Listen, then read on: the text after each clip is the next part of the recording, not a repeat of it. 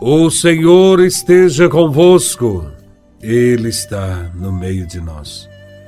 Proclamação do Evangelho de Nosso Senhor Jesus Cristo, segundo São Lucas, capítulo 15, versículos de 1 a 10. Glória a Vós, Senhor. Naquele tempo, os publicanos e pecadores aproximavam-se de Jesus para o escutar. Os fariseus, porém, e os mestres da lei criticavam Jesus. Este homem acolhe os pecadores e faz refeição com eles. Então, Jesus contou-lhes esta parábola: Se um de vós tem cem ovelhas e perde uma. Não deixa as noventa e nove no deserto e vai atrás daquela que se perdeu até encontrá-la. Quando a encontra, coloca nos ombros com alegria e, chegando a casa, reúne os amigos e vizinhos e diz: Alegrai-vos comigo. Encontrei a minha ovelha que estava perdida. Eu vos digo: assim haverá no céu mais alegria por um só pecador que se converte do que por noventa e nove justos que não precisam de conversão. E se uma mulher tem dez moedas de prata e perde uma, não acende uma lâmpada, varre a casa e procura cuidadosamente até encontrá-la. Quando a encontra, reúne as amigas e vizinhas e diz: Alegrai-vos comigo, encontrei a moeda que tinha perdido. Por isso eu vos digo: haverá alegria entre os anjos de Deus, por um só pecador que se converte. Palavra da salvação. Glória a vós, Senhor. Neste Evangelho, Jesus é criticado porque acolhe os pecadores e, para explicar os motivos de sua bondade e a sua grande misericórdia, Jesus narra duas parábolas. A sua intenção é lembrar que Deus é misericordioso e deseja a salvação de todos e apresenta-nos aqui a bondade imensa do seu coração.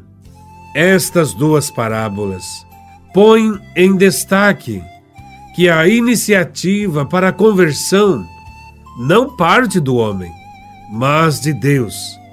É Ele que vai em busca de quem se perdeu. A ovelha tem muito pouco sentido de orientação Perdendo-se, afasta-se do rebanho e dificilmente consegue reencontrá-lo. Nessa situação, corre o perigo de virar presa dos lobos e chacais. Ela precisa do cuidado do pastor, que, em caso de extravio, a procura, cuida dela e a encaminha para junto do rebanho. Dando o exemplo da ovelha, Jesus quer ensinar que também somos fracos, facilmente nos perdemos e corremos perigo. Ele veio para nos trazer a salvação, para nos conduzir ao seu rebanho. O Evangelho nos ensina, portanto, que todo discípulo que trabalha no rebanho não deve desprezar a mais simples e pequena ovelha que tenha fugido. Importa trabalhar para conduzi-la. Cada vida é muito preciosa aos olhos de Deus. Está aí o porquê Jesus ter dado sua própria vida em resgate de suas ovelhas que estavam perdidas e tê-las resgatado se a segurança da ovelha dependia do cuidado do pastor, aqui Jesus lembra a parábola da moeda perdida que também deve permanecer nas mãos do seu Senhor. Mesmo sendo apenas uma simples moeda, a mulher acende a lâmpada, passa a vassoura até encontrá-la. Com isso, Jesus quer ensinar que cada pessoa, embora aparentemente desprezível, merece toda a nossa atenção, pois é a imagem de Deus. A lâmpada usada para procurar a moeda simboliza a graça de Deus, sem a qual não podemos ir ao encontro de ninguém. As moedas significam os homens. A que se perdeu representa a pessoa que vive afastada, separada, perdida, longe de Deus. A mulher é a imagem de Deus, que não se resigna a perder uma só de suas criaturas e que não se senta à mesa do banquete do céu, senão depois que o último dos filhos tenha entrado em casa.